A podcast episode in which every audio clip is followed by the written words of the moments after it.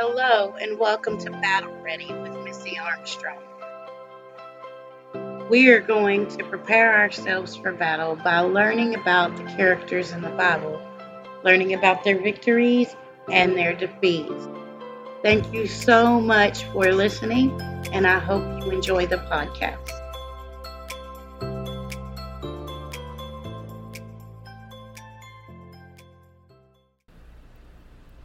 Hello and welcome.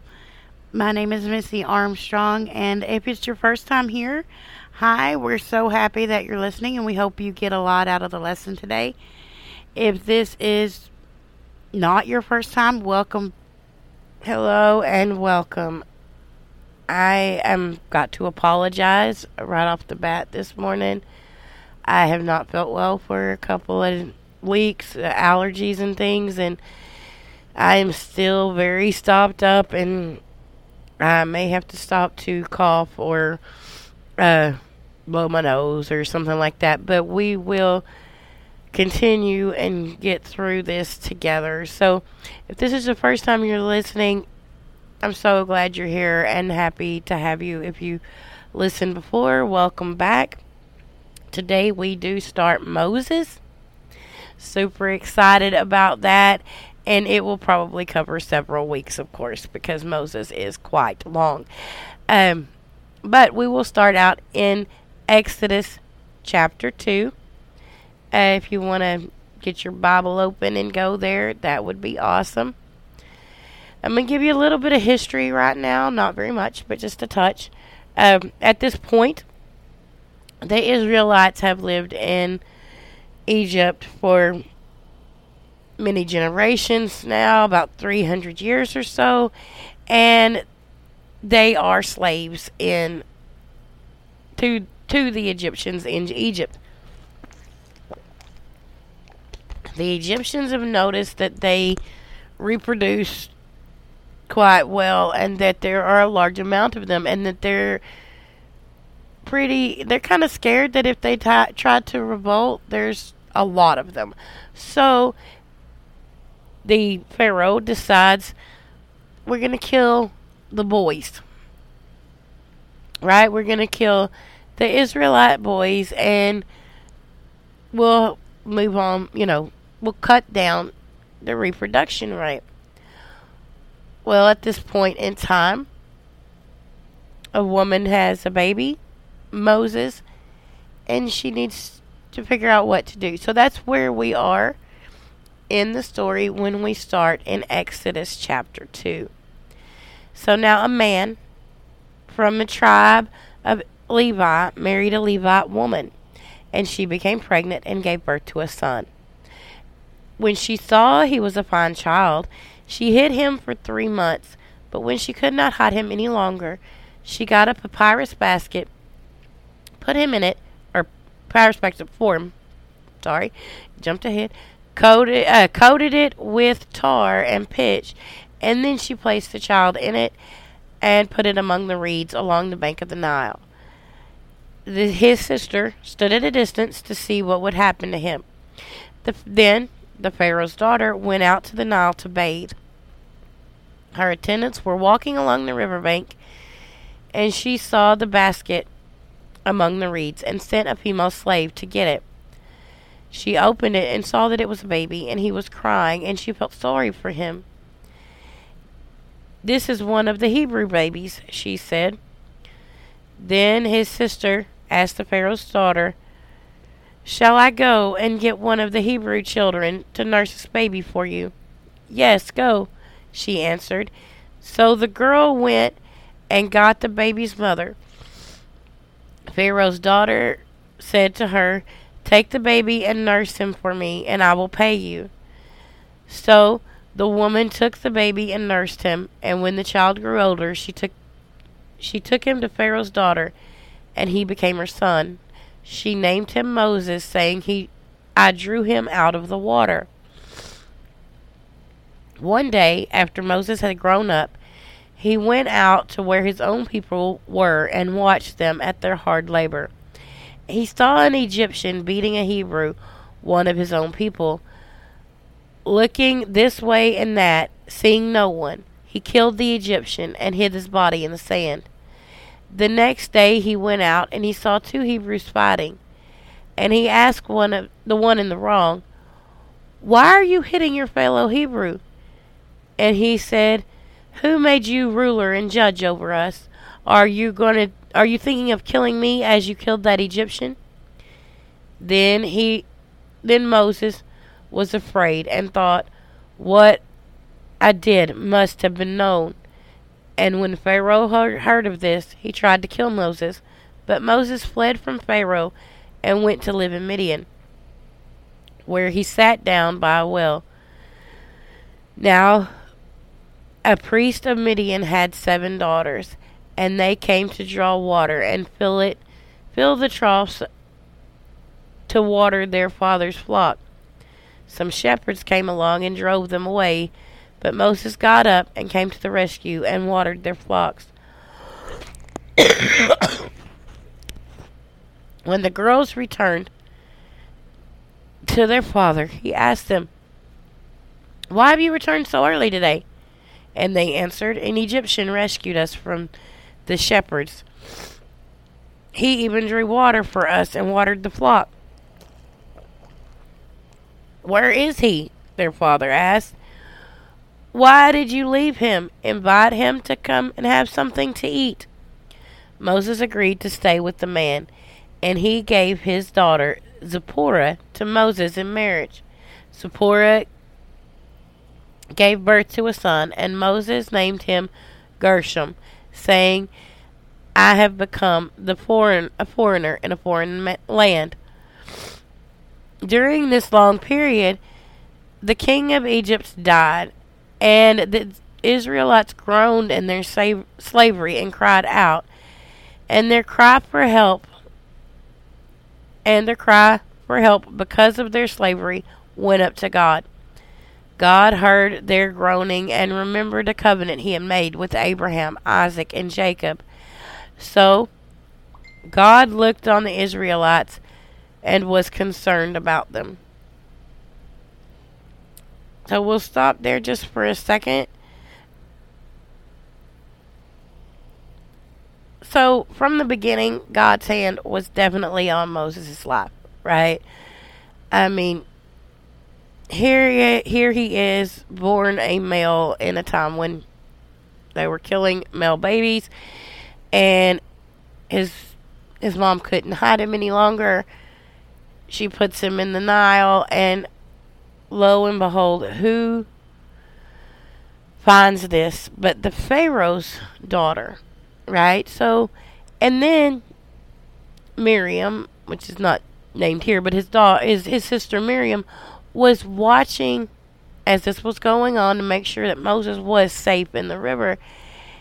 And when Pharaoh's daughter finds him, she says, Let me go find a Hebrew, Hebrew woman to nurse the baby. And of course, she goes and gets her mother. And then Pharaoh's daughter pays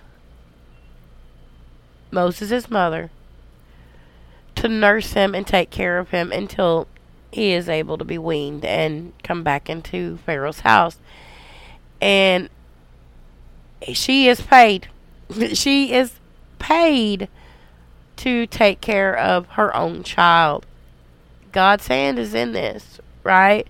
The whole time. So he goes in and is raised in Pharaoh's house with the other members of, you know, of members of the Egyptian royalty.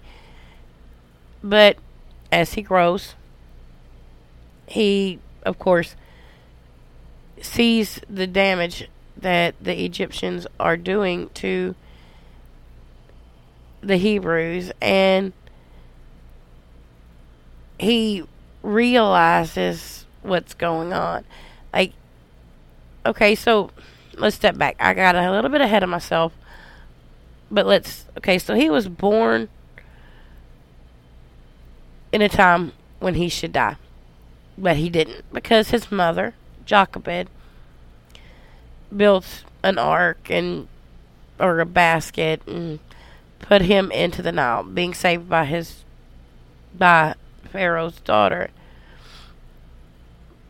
And he is raised and educated in the Egyptian way. He is he is educated the same way as the pharaohs are educated. He knows how their court works.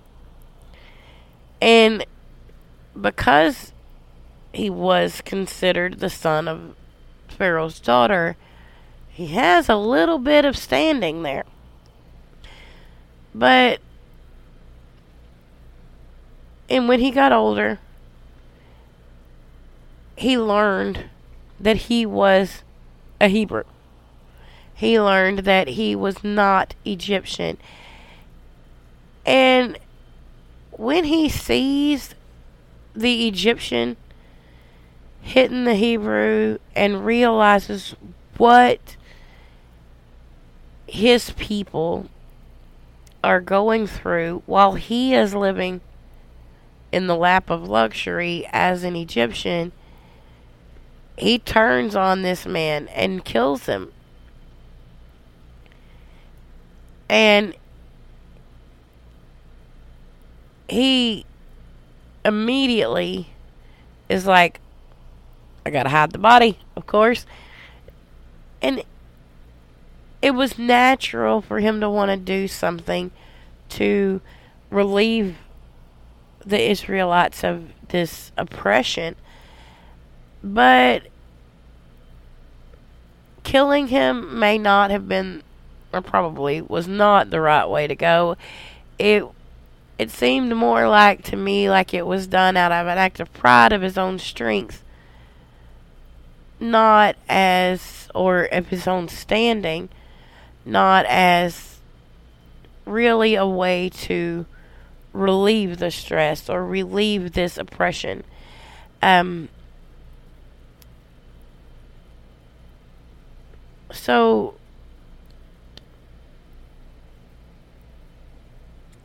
in this he realizes Pharaoh gonna try to kill him and he does and he runs. And he runs to Midian. And in Midian he meets Jethro, his father in law, and Zipporah, his wife. And uh he starts a life in Midian away from Pharaoh and away from his Hebrew family that lives in Egypt. And during this time, Moses Moses realizes that he that God can only give power to men who are humbled and do not have pride.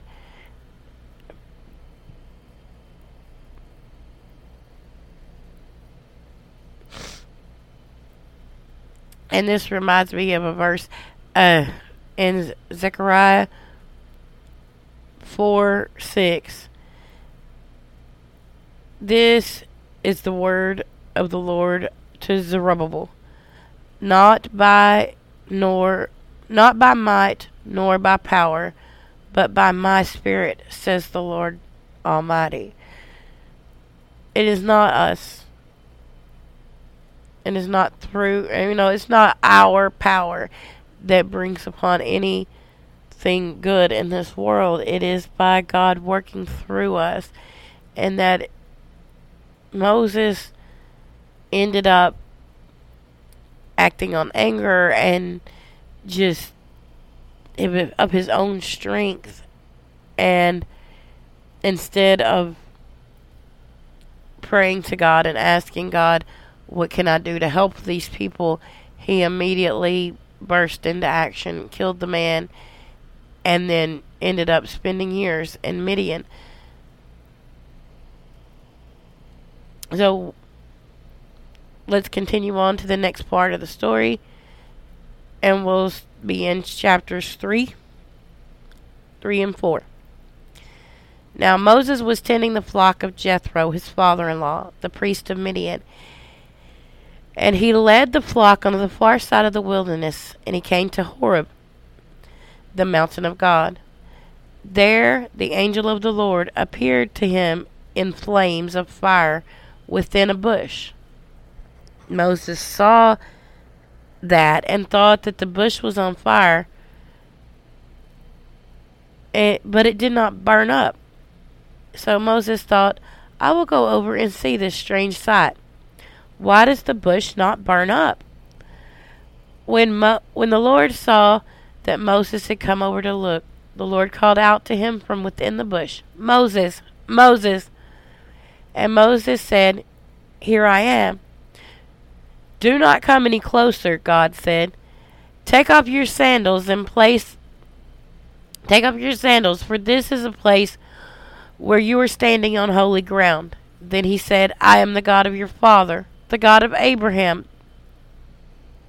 the God of Isaac, the God of Jacob. And this, at this, Moses hid his face because he was afraid to look at God. And the Lord said, I indeed, I have indeed seen the misery of my people in Egypt. I have heard them crying out because of their slave drivers, and I com- am concerned about their suffering. So I have come down to rescue them f- from the hand of the Egyptians and bring them out of the land into a good and spacious land, a land flowing with milk and honey, the home of the Canaanites, the Hittites, the Amorites, the Pres- the Hivites, and the Jebusites. And now the cry of the Israelites reached me, and I have seen the way the Egyptians are oppressing them.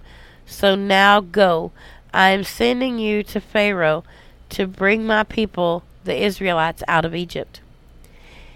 And Moses said to God, Who am I that I should go to Pharaoh and bring the Israelites out of Egypt? And God said, I will go with you, and I and this will be a sign to you that it is I who have sent you have sent you. When you have brought the people out of Egypt, go and worship God on the mountain. Moses said to God, Suppose I go to the Israelites and say to them, The God of your fathers has sent me to you, and they ask me, What is his name? What shall I tell you tell them? And God said to Moses, I am who I am.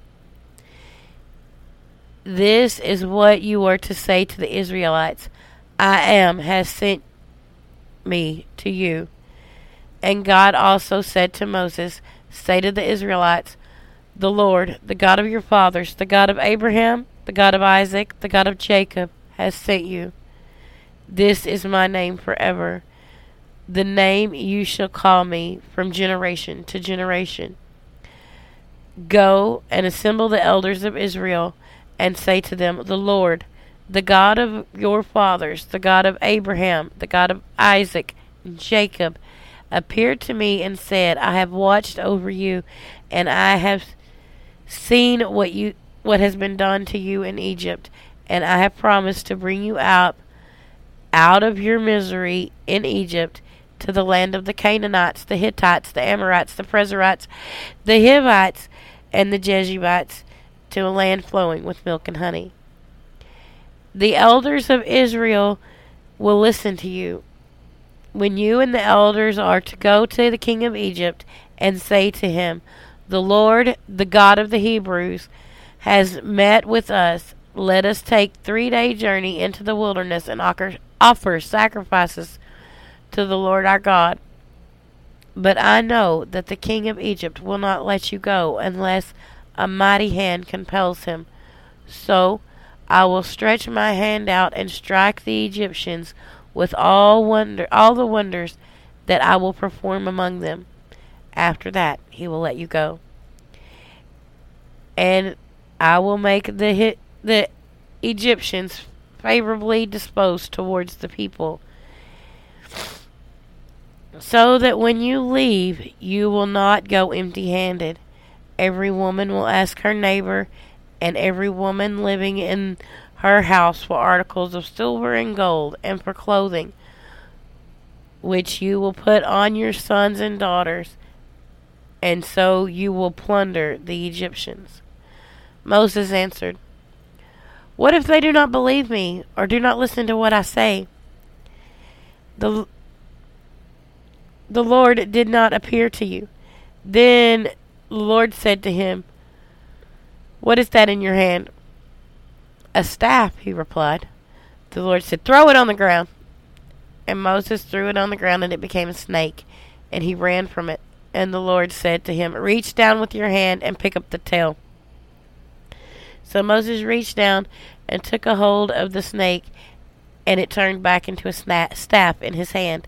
This, said the Lord, is so that they may believe that the Lord the God of your of their fathers, the God of Abraham, the God of Isaac, the God of Jacob, has appeared to you. Then he said, Put your hand inside your cloak.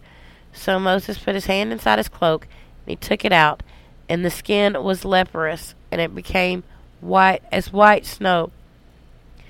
Now put it back in your cloak, he said. So Moses put it back back in his cloak, and he took it out, and it was restored like the rest of his flesh. Then the Lord said, If they do not believe you or pay attention to the first sign, they can believe the second. But if they do not believe these two signs or listen to you, take some water from the Nile and pour it on dry ground. The water you take from the Nile will become blood on the ground. And Moses said to the Lord, Pardon your servant, Lord. I have never been eloquent, neither past nor since you have spoken to your servant. I am slow, slow to speech and the tongue. But the Lord said to him, Who gave human beings their mouths? Who gave them, who makes them deaf or mute? Who gives them sight or makes them blind? Is it not I, the Lord? Now go. I will help you speak and teach and will teach you what to say. But Moses says, Pharaoh, your, your, pardon your servant. Please, Lord, please send someone else. Then the Lord's anger burst up again against Moses, and he said, What about your brother Aaron? Aaron, the Levite. I know he can speak well. He is already on his way to meet you, and he will be glad to see you. You shall speak to him and put the words in his mouth. I will help both of you speak and will teach you what to do. He will speak and the people to the people for you, and it will be as if he were your mouth, as if you were God to him. But take your take this staff in your hand so that you can perform signs with it. Then Moses went back to Jethro, his father in law, and said to him, Let me return to my own people in Egypt to see if any of them are still alive. And Jethro said, Go, and I wish you well. Now the Lord said to Moses and Midian, Go back to Egypt, for all of those who wanted to kill you are dead. So Moses took his wife and his sons and put them on donkey, put them on a donkey, and started back to Egypt. And he took the staff of God in his hand. And the Lord said to Moses, When you return to Egypt, see that you perform before the Pharaoh all the wonders I have given you the power to do. But if I harden his heart, but I will harden his heart, so that he will not let the people go, then I will say to the Pharaoh, then say to the Pharaoh, This is what the Lord says Israel is my firstborn son. And I told you, let my son go, so that they may worship me. But he you refused let him go, so I will you refused to let him go, so I will kill your firstborn son. At the lodging place on that day the Lord met with Moses and was about to kill him. But Zipporah took a flint knife and cut off her son's foreskin. And touched Moses' feet with it. Surely you are the bridegroom of blood to me, she said. So the Lord let him alone. At that time, she said, the bridegroom of the blood. She was referring to circumcision. The Lord said to Aaron, Go into the wilderness and meet Moses.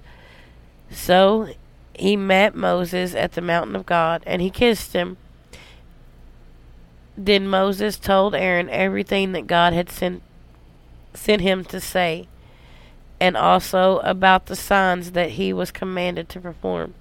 Moses and Aaron brought together all the elders of the Israelites, and Aaron told them everything that God had said to Moses.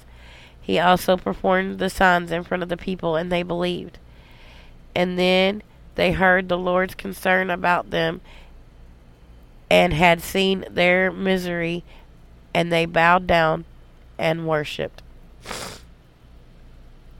Moses' life in the Bible is it's divided up into three distinct time periods. Um, around 40 years each, approximately. And so the first 40 years is spent with his birth and being weaned or, you know, being nursed by his mother and then returned to Pharaoh's palace and raised as an Egyptian in Pharaoh's palace. And then there there is that murder of the Egyptian, and then there's 40 years inside of Midian, right? Like um, where he has met Jethro and Zipporah, and they have children, and he works as a shepherd there for Jethro. And then there are the Exodus into the wilderness of you know the into the wilderness eh, the exodus the travel across into the wilderness in going to canaan and and then of course the, the 40 years before uh, you know the 40 years of wandering and all of this in his of the Israelites when they decided that Canaan was too dangerous. Um, so at the end of Moses' time in Midian, the end of this 40 year period, Moses is called by God to go and let my people go, so to speak. You know what I mean? Go and save his people. And Moses, he is like almost the king of excuses here. Right? He's all he is almost like anybody but me. Now, who does this sound like? 90% of us are full of excuses, and Moses, he had them too right? So God comes to him, and the first thing he says is, Who am I that I should go? And 90% of us the same way when God calls us to do something is, Who am I? That, that why did you choose me to do this? You know, why why am I the one? And God said, I chose you and you're going to do this. But then he comes back and he says, Well, well, who do I say that you are? Because people are to ask me, you know, who is, who sent you, right? And he says, what shall, what shall I say your name is? And God said, you, you tell them I am who I am. I am the God of Abraham, Isaac, and Jacob. And then he comes back and he said, he says, okay. What if they don't believe me? And God says, here, I'm going to give you the power to do these things and prove that God has sent sent Moses to these people. So Moses then says, This is like excuse number four by now. And he says, I've never been eloquent. I don't know how to speak good. I'm slow to speech and, and to tongue. And God at this point has got to be angry, right? I mean, by now I'd have been like snapping his head off. Like, just do it, right? But Moses, or, you know, God said, Moses, your brother Aaron, he's eloquent speaker, he's great speaker. I'm going to send you Aaron to help you out. So, Moses, full of all of these excuses and all of these questions, still asked, Can you send somebody else? Now, we look at this and we think, oh, Moses, would you stop already? Right? We're sitting there thinking, just obviously God knows and God has chosen you for this thing. But how many of us have done the exact same thing? How many of us, when we have felt God's call, been really me? But I'm not. I, it can't be me. I'm not the right person for this. And then when God keeps telling you, yes, yes, you are, you know, you go back and you're like, well, how am I supposed to do this? How am I supposed to do this? I'm not qualified. I am don't have the means. I don't have the abilities. And God said, just I'll give you these things. Just continue on. Just do what I'm asking you to do. And then like then you're like okay, wh- what if it doesn't work out? What if I step out on faith and it's not your will and it doesn't work out? And I'm not good, people aren't getting saved or we're not we're not being as productive or as prosperous as I assumed we would or whatever for your ministry. And then God is like, I've got this. Don't you worry about it. And then we're like, okay, well, what what what if I'm not good enough? What if I what if I screw this up? Or I and God is still over there going, I got you. I got you. He has always got you. If he gave you a job to do, he is going to give you everything you need to do that job. If he is leading you in a direction, if he is pulling you towards some way, then you need to turn and look at that and be like, okay, I'm being called to this. One of the very hardest decisions that my family has had to make was leaving a church that we were at for over, gosh, probably 10 or 11 years, maybe even longer.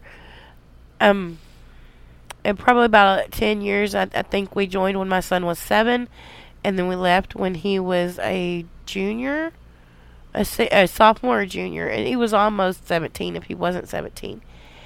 And we loved this church, and, and we served in this church in a variety of ways, and we loved the people in this church, but God was telling us there is something more for you. I need you somewhere else. And my husband was feeling it. I was feeling it. And we started praying together and we started seeking advice from other pastors or other people that we knew that were godly people and explaining their situation. What, and, and off, giving them our information and so they could pray for us in our decisions. And we were kind of like Moses. We kept second guessing to the point where I prayed and I prayed for a while and said, God, if this is what you want me to do, create a separation between me and this church so that I am aware that this is the right choice. And He answered my prayers. Many, many things stacked on top of each other um, happened in the span of about three to four months that really helped us make our decision. Made it a little bit easier to leave. And it was still hard and it was still heartbreaking to walk out of the church, but we left and we went out on a search for the place we needed to be. And God led us all. We went and visited quite a few churches, and we even enjoyed that experience of listening to various pastors, you know, and and visiting various people. But then we found a home. We found a place that needed us, a place that that was really needing our presence. They needed our abilities. And in that church, we've been able to serve in great ways. And so, yes, we did the same thing as Moses. As much as we want to condemn Moses in this moment, we were still quite the same way. And it just reiterates to me that people are people human beings are human beings and though we want to think that we are in more enlightened and we want to think that we are more pious or holy or righteous or whatever when it comes right down to it we make the same mistakes and we do the same things as these people in the bible but their stories are there to teach us it's not the end when you question God. It is not the end when you screw up. You can still come back and make a difference. Your story is never over until you take your last breath. So there is always a chance for redemption. There is always a chance for grace. And there is always a chance for mercy. And so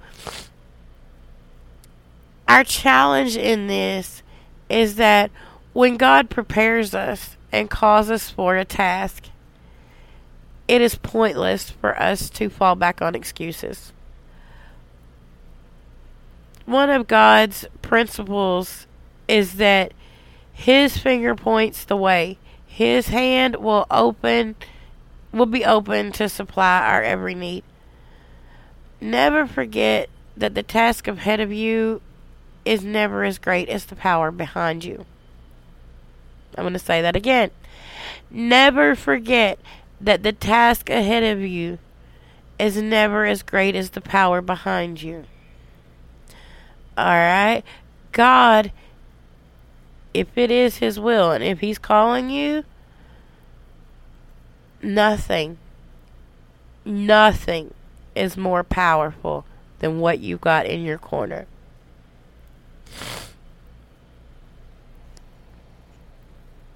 And uh, I want to end today with this verse and just to have you think about it for a little bit.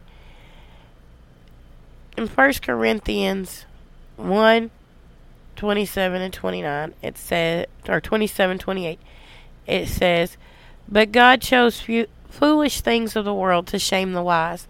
God chose weak things of the world to shame the strong. God chose lowly things of the world and the despised things to nullify the things that are. So, if you're weak, just remember God uses those weak that weak the weakness to make the strong to show the strong that he is more powerful, that he is the God of the universe. He is the one in control. So, this week, as you're going throughout your time and you're thinking about life, always remember that God's plans for us, He has already thought about your weakness. He has already thought about what you think are your flaws, and He is using those to handle your calling. He knows. He has this already planned out. So always remember God's plan for you is the purpose for your life.